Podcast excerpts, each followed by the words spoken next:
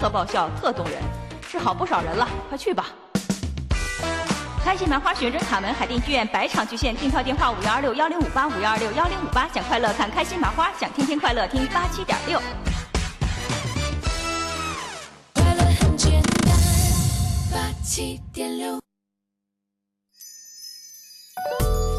北京人民广播电台体育广播，调频幺零二点五兆赫。我的我的幺零二五，Sports Radio，北京体育广播，北京体育广播，动起来动起来，耶耶，动起来，，Sports Radio，FM 幺零二点五，动起来。北京体育广播。每一个夜晚都是最美的时光。每晚的十一点，他的声音都会绽放。你好，这里是今夜思雨时，我是孙岩。北京的夜啊，有许多醒着的耳朵，他们都在听你诉说。孙岩，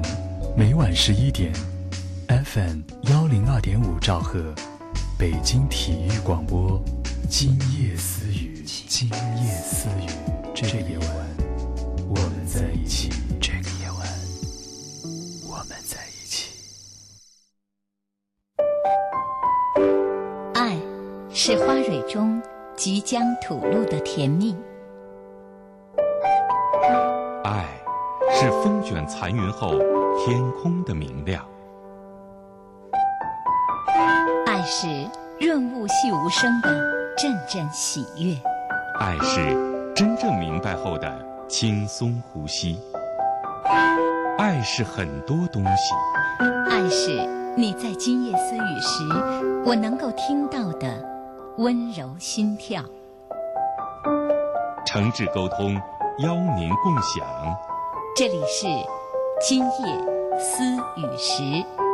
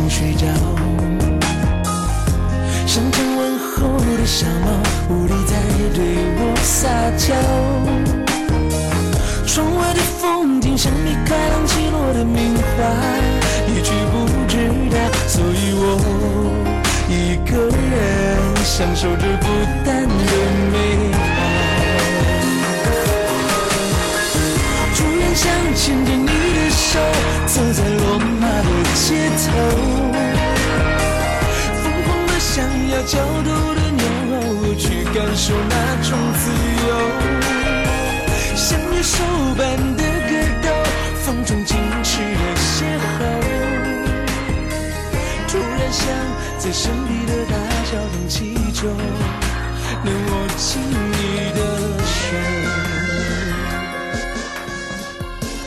晚上好，收音机前的各位朋友，网络前的各位网友，这里是今夜思雨时，我是主持人孙岩。每天晚上今夜思雨时会有不同的节目内容。那我们的节目呢，关注着两性健康、两性情感和两性心理。今天我们的节目是两性心理，这是我们每周二的节目内容。那我们节目当中，今天已经有我们的嘉宾和大家将会一起来交流各位遇到的关于两性心理的困惑和问题。我们的嘉宾来自北京回龙观医院的心理专家梁红医生，您好。你好，主持人。那听众朋友们好，嗯、在还有我们网网友 朋友们，你们好。对，呃，但今天呢，很抱歉的告诉要观看我们视频的各位朋友，我们今天的视频啊，大家可能有一些朋友正在点击我们的网页，要暂停的播出一次，因为我们今天的视频工作人员呢有一些工作的其他安排，所以视频抱歉暂停一次。那大家要通过网络收听我们的节目，北京广播网我们的节目在网络当中呢，呃，可以收听到我们的音频。另外呢，大家可以通过新浪的微电台收听到我们现在节目的直播。所以各位网友，大家通过新浪微电台和我们来互动，或者我在新浪的微博“今夜思语”是主持人孙岩，这是我在新浪的微博和我来互动。其他的朋友呢，可以通过我们呃传统的方式，短信的方式哈，收听节目的各位，如果大家是北京地区的手机用户，可以发短信发送到幺零六二八八二幺零二五幺零六二八八二幺零二五。我们今天是两性心理，无论是您自身的，还是您和您伴侣之间的一些关于性心理的问题，都可以在节目当中和我们来交流。那我们的嘉宾呢，啊、梁红医生。和大家一起来聊一聊大家在生活中遇到的关于两性心理的困惑和问题。先来说，在这个微博当中的一封私信哈，有一位朋友，他说他觉得自己是一个特别不幸的人哈，嗯。嗯，他说是这样的，这个小的时候呢，他觉得这个父母对他就不够好。啊、因为当时啊，他说有一个嗯背景哈，就是他说他的父母呢是知青那一代，那么这个有了他之后呢，他说这个父母呢就把他寄送到了亲友家，嗯他觉得他在亲友家一直生活的就不愉快，嗯呃，那么这是他的童年，他认为非常的灰色，没有一点点这个光彩哈，他也想不起来他童年的欢乐了。但那时候开始还特别的盼望父母，后来父母来了，他都觉得陌生了，然后和父母到现在情感都一直不是很好。那么恋爱呢，他又觉得自己在恋爱当中受到了很大的创伤。他说：“这个呃，第一次的这个恋爱啊，是他还在十六岁的时候，那么就有了一个男朋友，然后和这个男朋友一直有十年的恋爱时间，而且他说我真是把我自己的无论是这个啊、情感啊，还是身体啊，还是方方面面啊，他说我都寄托在我这个男朋友身上了。没想到十年之后呢，这个男朋友就劈腿而去哈，呃选择了其他的人。他说他当时觉得受到了很大的创伤，然后就不敢再谈恋爱了。等他再谈恋爱的时候呢，都已经过了三十岁了，匆匆忙忙的就。呃，当时也是各方面的压力吧，嗯找了一个人就结婚了。但没想到结婚之后呢，就呃后来呃有了孩子。嗯他说这个有了孩子呢，嗯，他说自己的这个精力呢也都放在孩子身上。和丈夫之间呢，本来感情的这个基础就不是特别的好。嗯后来呢，她说她的丈夫呢又有了其他的人，哦而且丈夫回来主动和她离婚，她又一次受到了重大的创伤。嗯呃，她的这个这个孩子。呃，现在已经长大了。他说他和孩子之间也很不好，他孩子之间不断的在吵架，嗯孩子也不大愿意搭理她。然后这位朋友呢就告诉我说，我是一个特别不幸的人，我就想问问你们的这个节目哈，他说我也想问问你们的专家，他说为什么我这么不幸呢？他说这个我几乎现在在现实生活中，我觉得嗯很孤独，嗯，没有很好的亲朋。他说我的这个工作也不是很顺利，呃，我在工作单位我自己也总是觉得有很多很多的不顺，我和别人的交往我也觉得很难。啊、他说像别人那样特别的轻松，我和别人一交往我就紧张，我就有压力，我就郁闷。别人说一句话，我也会特别的不高兴。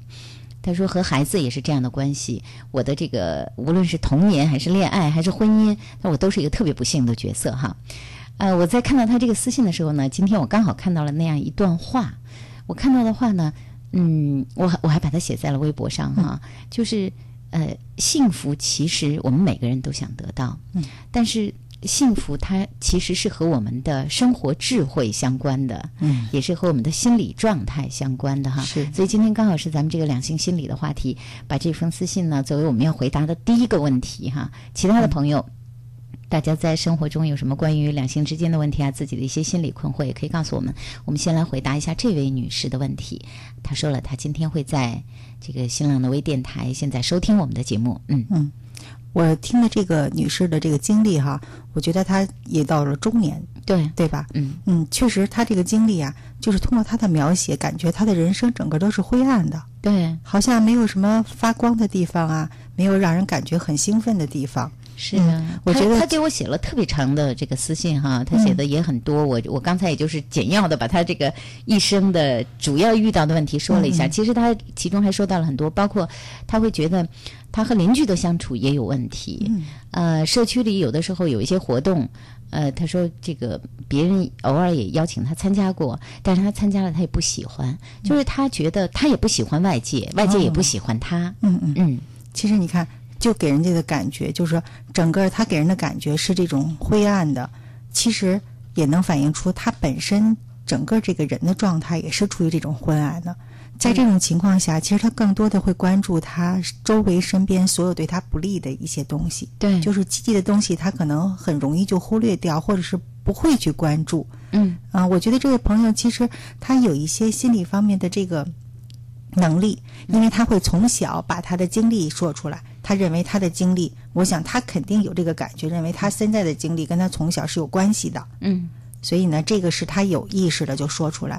呃，我们看他的经历，不论是从小啊到青春期呀、包括到他的恋爱到家庭，包括他成年以后跟自己的孩子的关系，我们会发现，实际上贯穿他这个始终的是一个关系问题。嗯，就是他的人际关系，而且他这个人际关系有一个特点，就是他跟亲密人的关系会非常糟糕。嗯。就是他不会去维持跟人的这保持这种亲密的关系。嗯，确实跟他小的时候会有这个有关联有关，对，因为很小的时候，他接触人的时候，人给他的反馈，他会觉得周围是不安全的嗯嗯嗯。啊，周围的人是不友好的，嗯所以他不知道怎么去跟别人去相处，他觉得跟别人相处就是用这种不友好的方式去跟人相处。嗯，其实有的时候人际关系的这个解开人际关系幸福与不幸福、开心与不开心的密码，完可能完全还在于我们自己哈。所以有的时候想一想，生活中我们会喜欢什么样的人？我们可能喜欢愿意和我们交流的，带着亲和力的，嗯嗯比较友善的，愿意微笑的。啊、那种真诚的、大方的人，这都是我们喜欢的。那通常我们想一想，在一个单位也好，在这个亲朋的圈子里也好，那我们作为人家的朋友，作为人家的亲人、爱人，嗯，妈妈、丈夫，那等等这样的角色，其实每一个人个性好的时候，我们会发现他周围就聚集人气，对吧？人人都觉得，哎，这个有什么什么事儿愿意找他，比如说跟他倾诉啊，请他帮助啊，或者等等这些。那这个呃和心态是有很大的关系的。所以如果说当你发现你有不好的人际关系，比如说你觉得你为什么恋爱总是不顺利啊，总是和恋人。呃，这个老是那么别扭拧巴啊，啊，你的婚姻问题为什么总是出现矛盾啊？为什么你觉得这个婚姻当中你是一个特别难过的角色啊？那你在人际关系中，你觉得总是有压力，别人说一句话你也会生气啊？你想这个说一句赞美别人的话，但你也说不出来呀、其实这些可能就要从改变我们的心理状态开始哈。对，因为你看，就像刚才主持人说的，就无论你跟谁在一起，其实我们都是一个互动的，一个双向的，并不是说单向的，别人对你怎么样，其实你对别人是一个什么样的状态也是很重要。而且还有很重要的一点就是什么？不一定是这个事件对你的影响，而是说你怎么去解读、理解这个事件。那我们被寄存的这个孩子有很多，其实不止你一个。像这种知青父母，很多都是，包括现在很多父母也是，他面临生活压力，他没有办法，只能把孩子寄存在爷爷奶奶或者是亲戚那哈。对但不是每一个孩子都会变成这么不幸。当然，我们不提倡这种寄养，嗯但是既然我们有这种经历，但不是每一个孩子都会变成这种生活变得很灰暗啊，让人感觉很抑郁呀、是这种状况。对，嗯，所以，呃，这个童年的这个经历已经没有办法再回头去重新来过一次了。但是今天已经是一个成年人了，而且这位女士是不是当她给我们发了私信，或者她对自己的生活有了这样的问号之后，比如说她会觉得，为什么我有和孩子、和丈夫，或者说我和我周围的亲朋同事在人际关系上，我都觉得我我不够顺利，我心情都不够好。那从现在开始，其实就已经是一个自己可以去调整的开始了。对。而且我觉得哈，他提出这个问题给我们发来私信，说明他意识到了一些问题了。嗯啊，甭管他觉得是谁的问题，或是怎么样，或是他在生活中哪一段经历对他的影响，至少他意识到这个问题。所以我觉得意识到问题是改变问题一个特别好的一个开始。嗯我觉得这位女士呢，其实一个是通过你自己的调整，多让自己有一些阳光心态，多试着去接触别人。还有一个，如果你觉得自己调整起来效果不好，我觉得可以去借助这种专业机构、专业人士去帮助你。嗯，好。那如果说这位女士，那自己不能够呃，还是一时没有办法找到这个调整的方案的话，那可以去找找专业的专家来帮助。其实有的时候很简单，嗯，呃，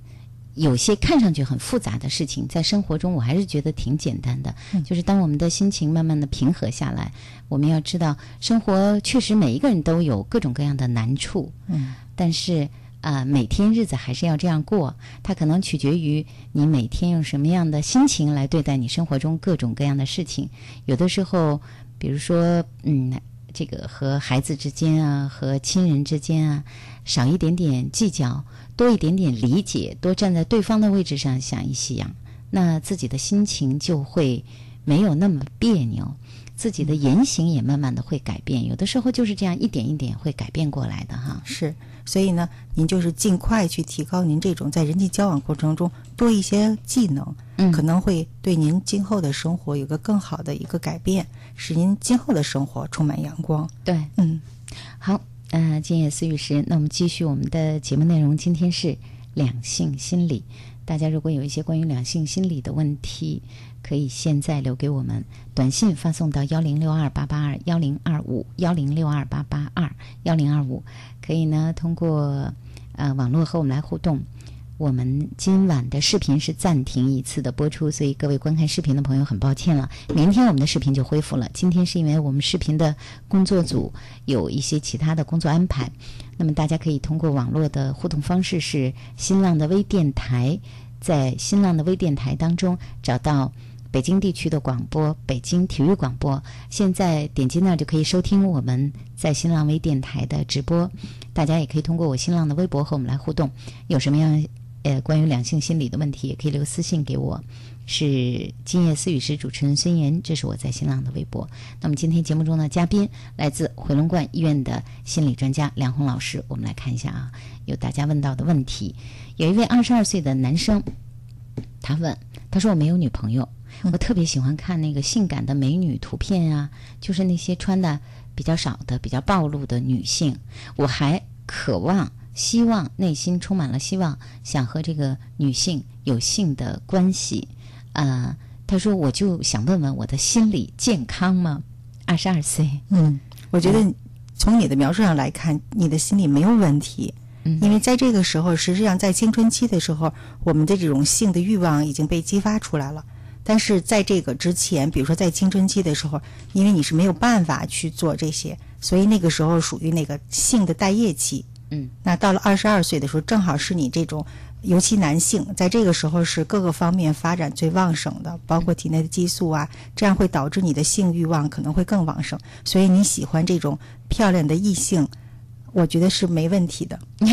其实差不多在这个青春期之后的很多的男生也有女生，他们都会有性的幻想，都会有渴望啊、这个和异性之间有性的各种各样的一些交流啊、一些亲密，这些很多人都会有的。有一些人可能还会聊出来，但是有一些人呢，就会把它深深的埋藏在心里。那像如果说这位男生你缺乏和别人的一个交流，你并不知道别人也是这么想的，你就会认为，哎，是不是我和别人不一样？我是不是有问题？其实很多人都是这样的，也没有什么问题，这些想法都很正常。二十二岁差不多也是可以交女朋友的年龄了哈。对，如果他这时候对异性要是没有想法的话，我觉得我我们可能会是吧？是可能会判断有问题了啊，所以这很正常，非常正常。嗯，另外有一位问到哈，大一的男生，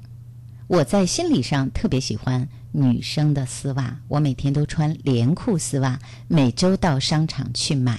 我没有女朋友，我甚至有的时候会去偷女生的丝袜，会尾随穿丝袜的女生。我觉得丝袜已经成为生活中最重要的一部分，我该怎么改变呢？咱已经停了暂停一段时间的这个今夜思雨时的直播了哈，所以这丝袜的问题已经有，我觉得 我已经有将近 将近三周没有听到了。我们不过每一周二的这个性心理的问题都会有丝袜问题，其实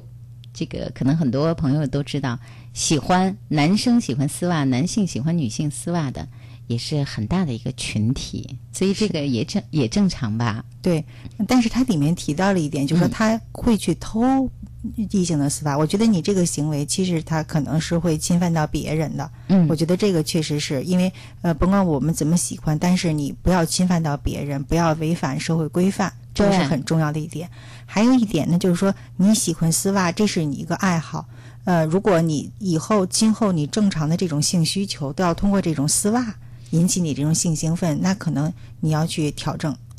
嗯，对。那另外有一位朋友也是关于丝袜的问题啊。刚才这位大一的男生还说了一个，甚至有的时候会尾随穿丝袜的女生。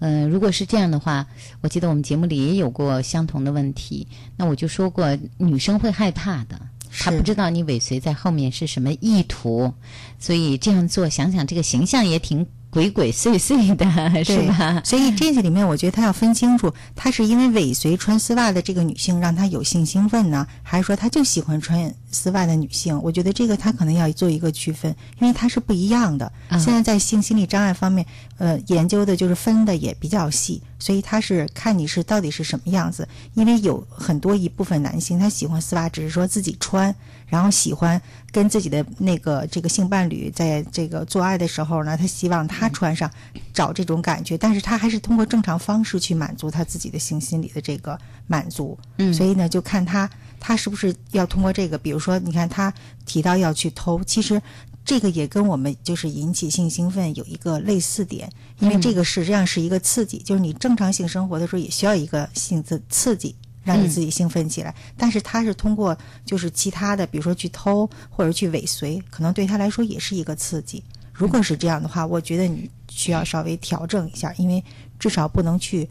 嗯侵犯到别人。嗯，对。那另外还有一位也是丝袜的问题，那这一位呢是，呃，我喜欢女性的黑色短丝袜，每天都会穿，啊、用丝袜性自慰。我找女友的标准就是要看她是否喜欢穿丝袜。我已经离不开丝袜了，我该怎么办？这又是一个离不开的哈，而且看上去他还没有没有找女朋友，但是有一个找女友的标准。标准，嗯嗯嗯。所以呢，还有一个看你在生活中是不是真的能找找到这样的标准，而且你们在这种这个性生活方面是不是协调？就是说女方是不是也愿意这样去配合你？嗯其实也挺重要的。如果比如说你只是在之前前戏阶段希望引起你那种性兴奋，是通过这个方式，然后你们真正的在这个过性生活的时候，还是通过正常的方式去满足你自己，我觉得应该问题不太大。如果你只是说要通过丝袜，刚才提到通过丝袜去自慰啊什么，如果这在你这个呃性的生活中不是占主要的，嗯应该是不是会太影响你的这个生活。嗯，好，呃，在我的这个微博当中，有一位朋友的私信，我来看一下哈，他的问题是这样的，嗯，这个呢是一位女生，呃，她说啊，今年二十九岁，到现在为止呢，从来没有发生过性关系。她说前面谈过恋爱呢，呃，最多就是可以有亲吻，但是只能亲吻面颊。嗯，呃，她说因为在我的内心啊，我不喜欢接吻，我觉得脏。呃，我觉得如果说有这样的接吻行为的话，那么呃可能会有一些细菌或者疾病的感染。我内心一直是这样想的，所以当我在电视上、电影上看到别人接吻的画面的时候，我的内心有极度的不舒服。呃，我甚至会觉得有浑身起鸡皮疙瘩的感觉。呃，他说我难以想象我有性生活，虽然我的内心好像也渴望性，朦朦胧胧的，但是我觉得性生活也会让我有不舒服的感觉。我避免去看两性之间亲热的图片、呃影像等等。我想问一下，我这个算是心理问题了吧？我已经意识到我有问题了。二十九岁，谢谢专家。嗯，确实是。嗯，我听了他的描述以后，我觉得他对这种这个性的这种亲密的这个行为啊，他有一个恐惧，而且他有一个这种回避，嗯，就是他不愿意。嗯，我建议哈，就是像你这种情况，还是找专业的医生去帮助你去做一些辅导，因为这个可能呃会影响到今后你和你这种呃配偶的这种性生活，因为你会有回避，你这种回避这种心理会压抑你。使你们的性生活不会和谐。因为我们女性在性的这个呃性心理方面呢有很多障碍，有很多呢心跟心理是很有关系的。嗯嗯，再一个呢，就是说，嗯、其实我们的这个人的这个嘴，实际上它是一个一个这个怎么说呢？一个可以说是一个就是敏感的一个很容易激起你这种性兴奋的一个器官。那其实人们在亲吻的过程中，实际上也是在这种去培养自己的这种情绪。嗯那他在这方面，像来信的这个女性，她在这方面知识相关的知识，我觉得需要也需要有一些正确的一些指导。嗯嗯，所以就在不知道他为什么会有这样的想法，因为大多数人都觉得，啊、亲吻呐、拥抱啊，包括两性之间的亲热啊，爱一个人、喜欢一个人的时候，甚至像刚才啊、那些男孩子们还没有找到爱人的时候，内心都充满了渴望哈，这是大多数人的想法。那这个女生已经意识到了，只有一些这个可能不多的人，他们会有对性和对亲密行为的这样一个抗拒，他甚至会用这个，他看了这样的这个什么图片啊、什么电视剧啊，看到人家接吻啊，他都那个会觉得浑身不舒服哈。对对那这样的话，有这样一个反应，显然确实是不够正常。但是为什么会有这个反应，没有告诉我们，他自己可能有的时候是不是也很难察觉？就是为什么我和别人不一样？别人都觉得接吻是挺好的事儿，亲吻啊，这个亲密行为啊，嗯、是爱情中很自然而然的事儿。为什么我不能接受？一定是有原因的，但是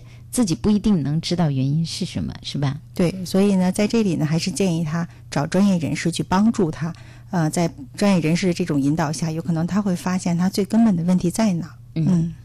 好，另外有一位朋友，女孩子，她说，呃，还是在私信中问的哈。她说，这个我的男朋友特别有呃处女情节。嗯，她说，那么我呢是在嗯体育课上，这个我的处女膜就已经破了。嗯是以练体育练的。嗯，她说，但是这个事儿我怎么跟男朋友说呢？怎么说才能让他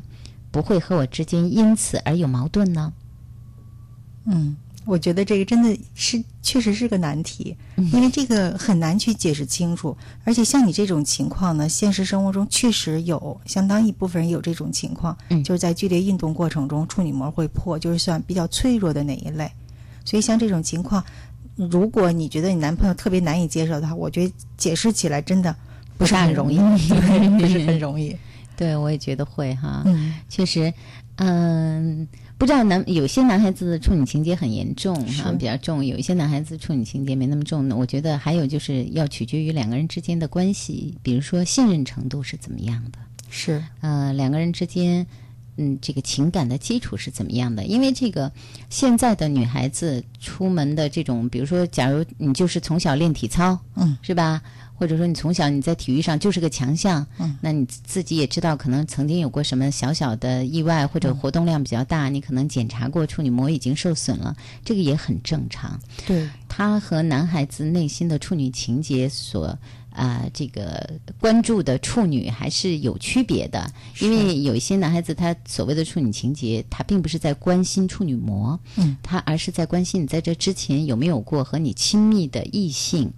是吧？所以这个之也要看你们之间的信任程度怎么样。如果你们之间比较信任的话，这还是比较好交流的。你不妨就可以大大方方告诉他，你说啊，我可能是小的时候练体育，怎么怎么样，如何如何，或者你把实情就告诉他，是吧？对，其实这个有一点就是什么，你要看对方对这个处女膜的这种了解程度，就是他的知识了解的程度。因为如果他比较理解这方面的话，他会知道有一部分人是通过运动可能会使处女膜受损。对，再有一个呢，就是说看你男朋友的性格是什么样的，嗯是不是敏感的、比较多疑的这种性格。还有一个就是刚才主持人说的，就是你们两个之间的关系，男朋友对你有多了解、有多信任，嗯，可能在你们交流过程中也是很重要的一点。而且我觉得是两个人之间如果已经有这种疙瘩了吧，还是应该早点解开。你说女孩子已经心里开始天天忐忑不安了，你你在谈恋爱的时候，你老是会想到这个问题，是吧？对对对你跟他在一起的时候，你总是会想，哎呀，我那个事儿还没告诉他呢。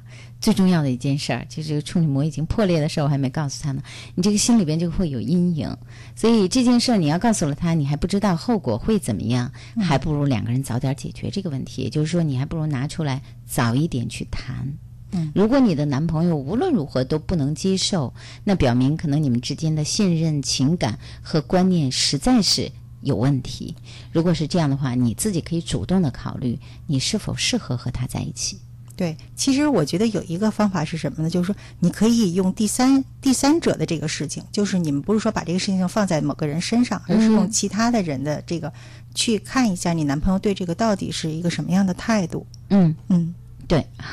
好，今夜思雨时，我们现在正在直播中。周二是两性心理问题咨询，大家如果有一些关于两性心理的问题和困惑，可以在现在和我们互动，短信发送到幺零六二八八二幺零二五幺零六二八八二幺零二五，这是我们的短信平台。大家还可以在网络当中收听微电台，我们现在北京体育广播正在直播的节目。那么在新浪的微博中，今夜思雨时主持人孙岩，这是我的微博，在新浪微博中也可以和我们互动。我们今晚节目的嘉宾是来自回龙观医院的梁红医生，啊、我们的心理专家。大家有什么问题，可以在我们下半时段继续和我们来交流。我是菠萝蜜，我要把我菠萝台里的节目和闺蜜一起分享。我是个菠萝蜜，粉丝都爱我制作上传的节目。光荣网络电台自由编排收录广播节目，自主决定节目播放时间，时尚还是传统，跨界还是混搭，统统由你来决定。详情登录北京广播网，搜索“玩转你的菠萝台”，教你轻松创建一个你自己的网络电台。我们都是菠萝蜜。北京故事广播二零一二年讲故事的人选拔活动火热开赛了！您想成为故事达人吗？您想走进故事大全节目展现才艺吗？快来报名吧！登录搜狐微博故事大全即可上传音视频报名，也可以将音视频发到邮箱讲故事的人全拼 @vip 点搜狐点 com，或寄至北京建外大街十四号北京故事广播公关部收，邮编幺零零零二二，咨询电话八五零幺三七九五，报名截止日期二零一二年十一月十五日。出差在外，怎样了解北京的新闻？登录北京广播网啊，实时广播、广播回放随你挑，让北京就在身边。我在上课，没时间听这周的榜单揭晓，怎么办？登录北京广播网啊，点击实时广播或广播回放，音乐风景就在耳边。晚上要开会，球赛转播听不到了。登录北京广播网啊，点击实时广播或广播回放，随时还原赛事精彩。广播也可以网上听，北京广播网 www 点 rbc 点 cn。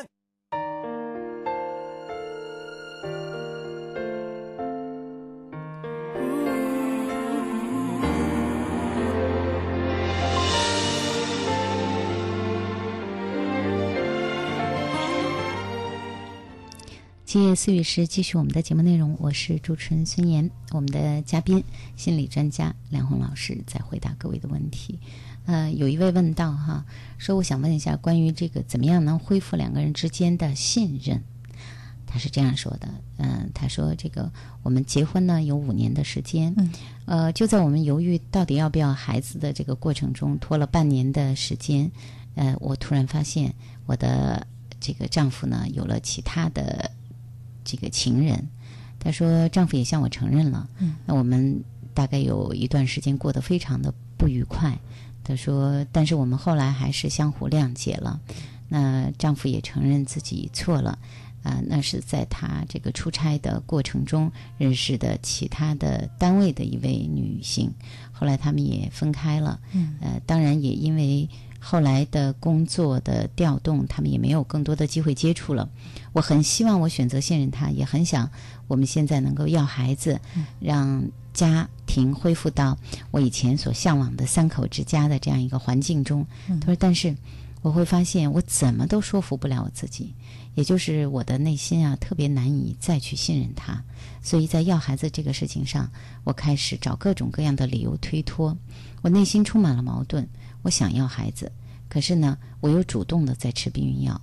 呃，我想解决我内心的这个冲突。我想问一下梁红老师，我该怎么办？嗯，其实每个女性遇到这个问题确实是这样。我觉得你这个心理特点其实挺有这种代表性的，就是大家在受到一次伤害以后，那让你再去完全的去信任一个人，其实很难做到。就是我们心里已经有了一些防御，我们总是担心自己再次受到伤害。嗯，而且你不想要孩子的这个心理呢，其实我也很能理解。就是你担心一旦以后你们再出现问题的话，那就不是你们两个人的问题，嗯问题相对会复杂一些。嗯嗯那，呃，但是在你的来信中，我也能看出来，其实你只是说担心今后会不会发生这样的情况，你对你的爱人还是有留恋的，因为虽然经过了这个事件，你们还是很好的处理了，然后还是生活在一起。既然生活在一起，你们其实就应该相互信任。你要需要克服一些你内心的这些不舒服。嗯还有一个呢，我觉得，嗯，之前为什么会出现这个问题？我觉得你应该也好好检视一下，因为在这种两个人中间出现这个问题，有的时候很难说是哪一方的。可能主动出问题的这一方，我们都会觉得他的问题会更多。但是为什么他会出现问题？为什么会在出差过程出现问题？我觉得你要检视一下，在你们两个共同生活过程中有没有什么问题存在。尽快把这样的问题解决掉，可能会使你更有信心，再重新建立这种信任。嗯，对，这是一个挺普遍的问题，就是可能很多的家庭或者很多伴侣之间会遇到这种重建信任的问题，是。吧？嗯。失去了信任又要重建信任，重建信任是一个过程哈，嗯，一个挺有的时候还会是一个挺漫长的过程，对，它可能需要时间，需要彼此做的点点滴滴，需要双方的努力。嗯。啊、如果像这位女士，你可能会想要孩子的这个过程哈，呃，她现在急于想解决，我立刻就能信任我丈夫，这样我就能要孩子了。嗯，这个是不大能够说现在就能够立刻去解决这个问题，但是这个问题只要在解决中，它最终就能够被解决，是吧？所以就是怎么样可以开始，嗯，那可能我觉得刚才梁红老师说的对，这是一个双方的，可不可以比如说把自己这份还不够信任、忐忑不安。对未来有一些不安全感，这通常是女性在遇到这种问题的时候，可能心里会充满了这样一个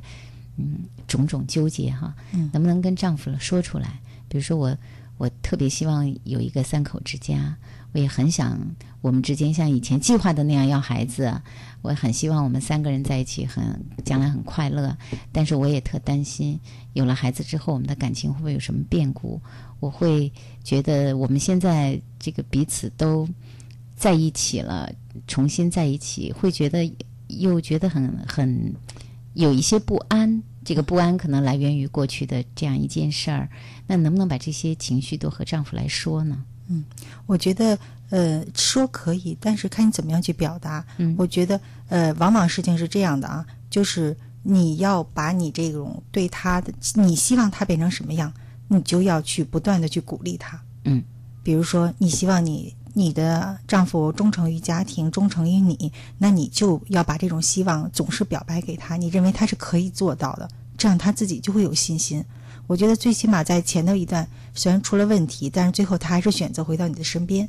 嗯，我也相信可能是你们处理的也比较好，没有说像一般那种的大吵大闹或者是怎么样哈，弄得关系很僵。所以既然两个人都选择再在一起，说明你们还是对未来有希望的。嗯，再有一个呢，其实，在之前你们没出现问题的时候，我相信没有人会百分之百认为，嗯，这个忠诚或者这个信任就是百分之百的。只不过那个时候可能你是百分之九十或者百分之九十五，现在出现了问题，可能你就变成了百分之八十五。那你会看到，实际上都不是百分之百，但现在你会看到那个百分之十五对你来说的威胁。在你没事儿的时候，其实你是很难去看到你原来的那种百分之十或百分之五的威胁。所以就看你要去怎么看这个事情，你怎么看这个事情，这个事情可能就会向这个方向去发展。因为在我们的言行中，你会潜移默化的表现出来。嗯，好，这是这位女士的问题。我们继续再看，呃，大家如果有一些关于两性心理的问题，继续告诉我们，短信发送到幺零六二八八二幺零二五幺零六二八八二幺零二五是我们的短信平台。大家如果还有其他的一些关于两性心理的问题，想通过网络和我们来互动，那我们在新浪的微博是今夜思雨时，主持人孙岩。这是我们在新浪的微博，大家可以留私信给我们。新浪的微电台现在可以收听到我们的节目直播，在网络当中。今天我们的视频暂停播出一次，所以大家在呃网络当中暂时今天找不到我们的视频哈。我们有一位朋友问说：“我今年二十八岁，我一直没有遇到喜欢的人，我也没有正式的谈过恋爱。嗯，一直到昨天，朋友介绍见了一个男生，我对他的第一印象很好，他是我喜欢的类型。但是昨天见面之后到现在吧，人家也没有再主动的联系我，我就不知道人家啥意思。我能主动的约约他吗？应该吗？挺苦恼的。这其实很简单的一个问题，对吧？既然你这么长时间终于遇到了一个你觉得还可以继续交往的对象，为什么不可以直接去跟他交流，去跟他去约他，对吧？对你要付出努力呀、而且有的时候你，呃有有可能哈，人家男生也是不知道说，哎呦，这女孩条件太好了，她能看上我吗？我别我别去碰壁了哈。对对对对你你不妨你可以告诉他，其实第一次见面之后，有很多的现在年轻的朋友或者其他年龄段的朋友也都会有会有相亲的一个嗯经历哈。是第一次见面，如果觉得对对方有好感的话，还是应该适度的去表达。嗯比如说发个短信很方便，说今天跟你聊得很愉快，嗯啊，我觉得呃，你让我过过了一个特别愉快的晚餐啊，嗯或者说啊，刚才和你聊得特别愉快，我觉得今天这个晚上时间过得好快啊，嗯。什么什么等等都行，或者你还可以评论一下对方，是。你说哎，我觉得你是一个特别风趣的、特别气质好的、特别善良的，嗯。或者特别怎么怎么样的一个、嗯。一个男生，你可以这样评论，你可以把你这个意思就这样传达给对方嘛。是对，没错。而且还有一点，就是说他在这个短时间内没有联系你，有可能有其他的事情，比如说他有可能出差呀、或者工作很忙啊，或者这一段时间他可能要把手头工作处理处理，再跟你联系啊，都有可能性。所以在这个时候呢，我们我觉得，既然我们有时间，而且我们也愿意继续交往的话，我觉得还是要大胆的去尝试。嗯，有些人在相亲的第一次，你给对方的信号并不明确，你可能是一个很矜持的女孩子，嗯或者你可能是一个你自己内心已经觉得呃狂奔，你说，哎呀，对方简直是我遇到的这个好不容易我遇到了个我喜欢的类型，可是你的表面上让别人看上去是这个非常冷静 这也很有可能。对，也而且往往他遇到他很就觉得心仪的对象的时候，有的时候他那个表现是失常的。啊，有的时候你那个表现可能更冷，对对啊，或者说你你更小心翼翼，因为你怕说错话，对对，你怕给对方不好的印象，对，是吧？对，所以你那个走的时候，你可能都没有跟人家好好的再见，嗯。或者你可能该留的其他的联络方式你都没有留给人家，因为嗯。你怕给人家留下的印象是你会不会有点太太热啦，啊，嗯啊太上赶着了，嗯嗯，其实有的时候是这样，所以你不妨把你对他的好印象告诉他。对，你要传达出去。对，这个很重要哈。然后再有什么消息再告诉我们。另外是一位 男性，三十岁，爱人二十九岁，结婚四年，有一个儿子四岁了。他说：“我现在的问题呢是和我妻子的性生活让我不舒服，因为每次都是我主动，而妻子非常的冷淡。妻子说自己是性冷淡。他说：“我们怎么才能改变这种状况呢？以我们的夫妻生活由此也安排的非常少，我已经担心，如果时间长了会影响到婚姻。哦，嗯，那就是说，我觉得他这种担心还是把后果看得比较严重。嗯，我不知道你们之前啊，那个夫妻生活是怎么样的，尤其在没有孩子之前，到底是怎么样的？因为像你说的，就是你们结婚四年，孩子四岁，可能你们这个时间呢，就是比较赶，在之前没有一个比较长的二人世界去调整两个人的关系，去进行更好的磨合，所以迎来了呃一个小生命。嗯这样的话，你们的生活整个就是不是二人世界，是三人世界。可能你的爱人呢，他就没有更多的精力去调试自己，怎么样？就在这个时候，把自己的重心要适当的移到家庭的这个，移到老公身上，然后移到家庭身上，嗯或者是包括自己有一些什么样的活动。嗯啊，他可能把很多的精力都放在儿子身上。我觉得这一点，你们两个可能沟通的也不是很够，就是你没有表达出你这种需求，而且你会把这个性看的是在婚姻生活中很重要的。那你的爱人是不是也这么看？他有可能觉得我把儿子养好就是对你最大的一个支持呃对他有可能是这么想，对，也是对家庭最大的贡献。对，嗯或者他觉得他性冷淡，呃，他觉得用这个就可以敷衍过去。实际上呢，真的是对婚姻有很大的威胁。我觉得你还是把你，我觉得你还是在这方面意识挺强的，嗯还是把你这种意识跟你的呃爱人去交流，然后把这些意识灌输给他。对，其实应该是说的这个呃，昨天我们的节目里还谈到了很多夫妻，他们可能都会包括有一些男性和女性，特别女性更多一点，他会觉得我们的感情应该没问题啊。我们虽然性生活很少，虽然我不太愿意过性生活，但我们夫妻感情没问题，是吧？他会有这样的，但是可能和男性想的会不同。嗯，而且我觉得现在我们女士应该在这方面加强意识。真的，这个性生活不是说光满足于男士是怎么样，其实对我们女士的身心健康都特别好。嗯所以在这里头，你要知道，性生活在这种婚姻生活中真的占的位置是很重的。嗯它其实是在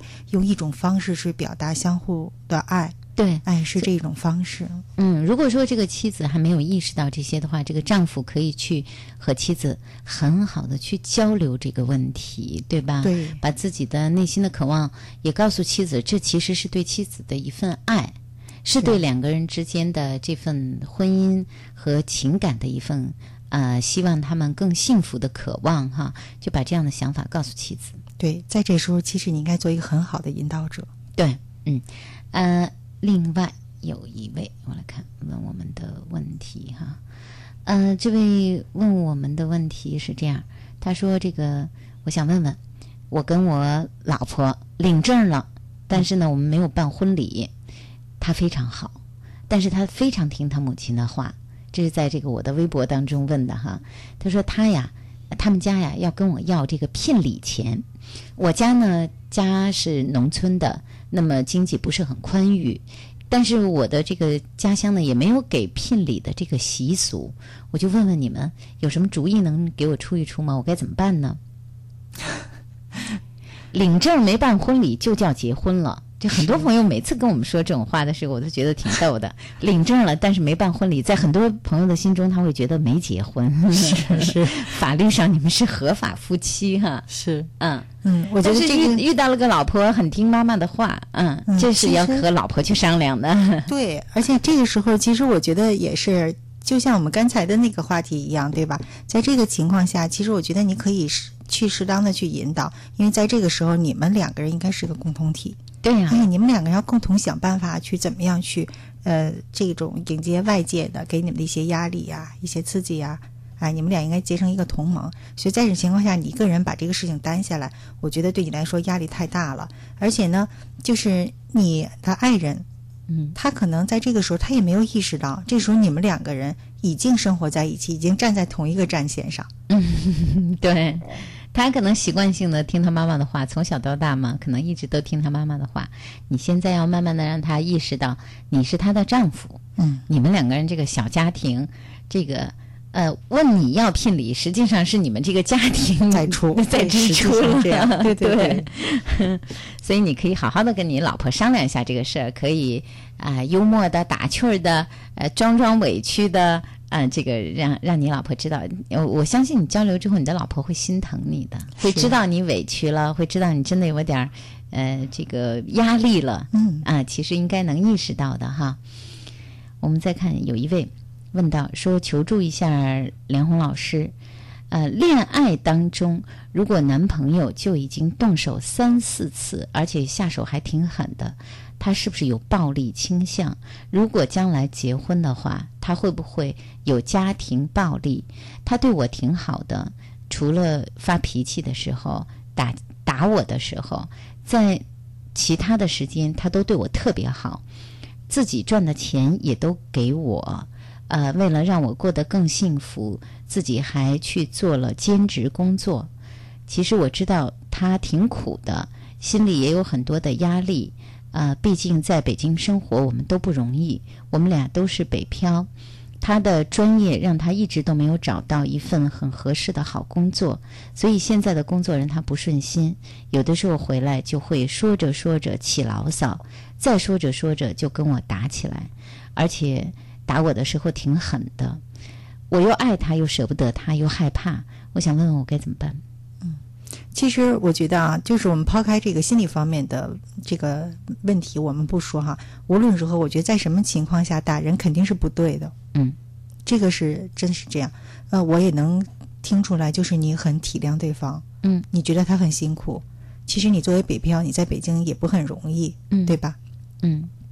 有再大的压力，其实我们都有压力，有压力是正常的，但是我们怎么去释放压力，这是一个问题。对，那嗯，这个人们有各种各样释放压力的方式，嗯，那，不管是这个有的时候发发牢骚啦，嗯。找朋友倾诉一下啊，跟自己所爱的人说说自己的委屈了，嗯。甚至哭一鼻子了，甚至有些人有压力的时候去喝两杯了，有些人去锻炼了，去这个找一些嗯这个呃其他的一些方式，爬爬山啦，郊游了，都有各种各样的方式。但是打人是最不能够被接受的，呃也是不应该被接受的这样一种释放压力的方式。所以回来和你发牢骚可以，呃这是有一个度的。如果已经动手打你了，这个就已经变质了，就是已经这个不是一个正常的发泄宣泄压力的一个方式了。嗯嗯所以说，在他那里面，可能慢慢就会变成一种模式，嗯啊，他就会出现这个问题。其实，在很多家庭暴力里面就是这样，这个男性平常的时候其实是很好的，很顾家的，而且我听说是很多遭受了家庭暴力的女性，因为梁红老师刚好处理这样的问题处理的比较多哈，好像平时都对老婆特好，是吗？对，在老婆的这个心里都是一个特好的老公。对，而且呢，很多老婆也有共同的特点，就是遭受家暴的老婆，他们总认为他打了我，然后他是有压力造成的，然后他回来会跟我道歉，我可以原谅他，我可以去感化他。啊、其实事实不一定是这样的。当下一次再有这样的事情出现的时候，当时可能非常的害怕、恐惧、委屈，可是嗯这个对方一道歉，又觉得心软了。对，是通常这样的女性也特别容易心软，对吧？对，所以就变成了一种模式。嗯，这种模式其实你在里面也起到了作用。嗯嗯，因为你可以容忍他，嗯，你可以接受他，他打完以后可以去跟你道歉。他自己也慢慢的意识到这一点，就是对方也觉得是这样，我打了你没关系，我这盛怒之下，我我抬手就打了，等我这个事情过去了，我再跟你去赔礼道歉，哄你啊，这个我再给你买礼物，嗯我再带你去吃饭啊，我我再这个让看到你破涕为笑，你一定又会原谅我，是吧？对，所以呢，这种模式真的，我觉得甭管是什么原因，打人肯定是不对的。对呀、那么一般来说，遇到这种有暴力倾向的恋爱对象也好，婚姻对象也好，作为女士应该怎么样去处理呢？其实，在这个时候，我觉得女士肯定要有一个自我保护意识，就是在你那儿，你就要有这种意识，是不允许别人去用打人的方式解决问题的。你要表明你的态度，嗯，而且你的态度要坚决，这个是很重要的。嗯嗯，再有一个哈，因为你没有说的很多，我不知道你们两个互动模式中是不是有一个，就说你在每次，比如说他要很激怒的时候，那个时候你们要学会停，嗯，停一停，把这个这个愤怒呢，要让它慢慢慢慢去平息下去。有的时候，其实我们无意中一句话话感话就会激怒。其实，在这个时候，并不是说我们话赶话不对，但在这时候出于自我保护，这个时候你要知道怎么样去保护自己，怎么样避免被伤害。嗯，对，呃，要和他怎么样，这个决定权在于你。但是有一点，我们也知道，你一定是不希望自己以后，无论是在恋爱中还是在婚姻中，继续受到伤害。对，而且我们从他来信中可以看，可以感觉到他还是对将来有一份恐惧的，有一份担心。嗯嗯，好，一个女孩子私信中问我们哈，她说二十二岁啊、遇到了一个搞摄影的，呃，她说挺喜欢的，因为挺有范儿的一个呃男的哈，她说他要给我拍这个说写真照，也就是裸照了哈。他说他说这算是艺术的创作，我挺喜欢他的，但是我们不是恋人的关系。他说的这个我能够去尝试吗？我有一点点动心。你怎么看？其实我觉得每个人对这个的这个标准不一样。嗯看你怎么样能去接受。而且还有一个，如果你动心接受的话，你要把后果想清楚。嗯，我觉得这个最起码有一个自我保护的意识。哎，提醒的好哈。啊，今天还是在网页上，反正最近好像在网页上还是看到了有一些相关的新闻吧，总是会有不断的这样一些呃消息会传出，比如说有些时候自己的一些所谓的写真照也好，是什么样的一些私密的照片也好，落在了别人手里，那有一些人可能会拿这样一些照片去做一些不利自己的事情，比如说现在网络的散播啊，或者说对自己的一些威胁，在你还不了解对方的情况下，我们承认确实有艺术上有这个，无论是这个写真啊，还是呃各种各样的这样这样相关的艺术创作，还是有的。但是在你还不了解对方的情况下，你和对方还没有极度有信任关系的情况下，你还不能完全保证你所拍的照片是不是完全能留在你自己手里，啊，还是要被别人拿去做艺术这个的一些用途或者其他用途，你自己要把所有的后果都想清楚。对，嗯嗯，这些还是最好再去这个慎重考虑一下，是吧？你如果喜欢对方那范儿。你喜欢对方，你可以和他去交往，对对对。但是艺术写真这个事儿，拍写真照片这个事儿，你是不是可以暂缓一下？对，所以就是就是因为我们已经是成年人了，嗯，我们要对我们自己的行为的一个后果要负要负责，嗯，所以在之前你一定要考虑好，呃，考虑好自己的安全问题，嗯嗯嗯，在这个问题上。那无论是女性还是男性，都要懂得保护好自己。包括在恋爱当中，无论你和对方的关系多么的好，嗯，呃，那么私密的一些照片，牵涉到隐私的一些影像、一些照片，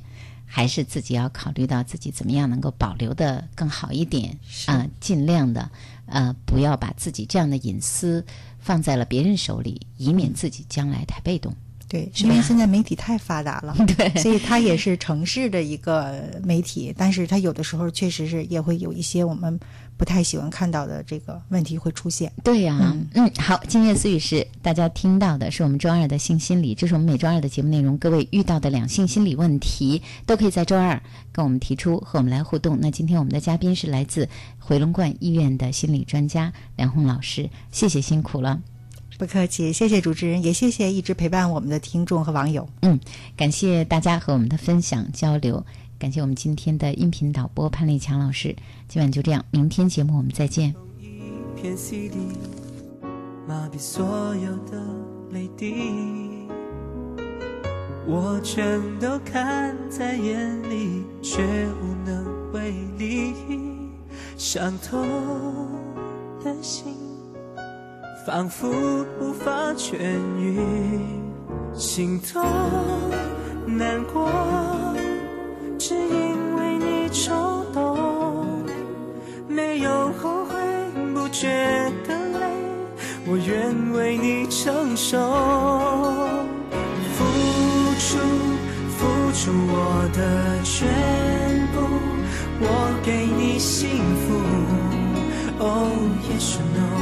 只是在你愿不愿意接受幸福，我愿给你最真挚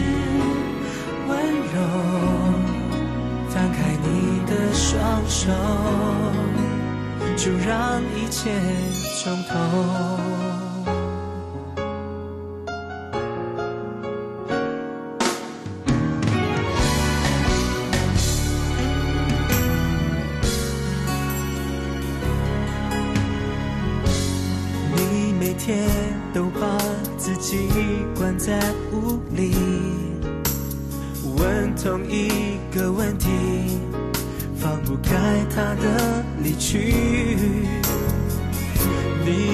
学会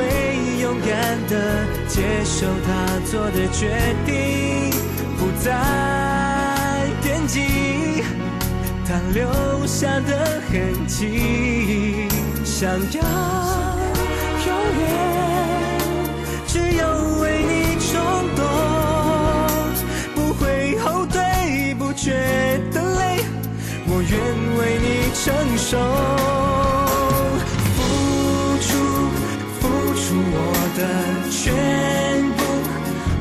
给你幸福。哦，也许 no，只是在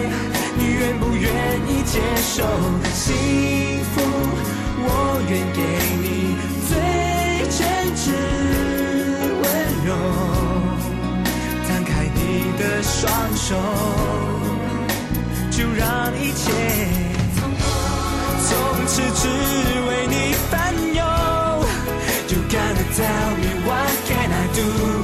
早已决定，甘心的为你付出，付出我的全部，我给你幸福。Oh yes you know，付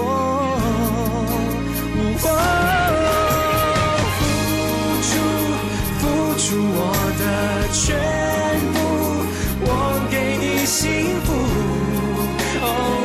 know，只是在你愿不愿意接受我的幸福，我愿给你最真挚温柔。摊开你的手。北京体育广播 FM 幺零二五提示您，现在是北京时间零点整。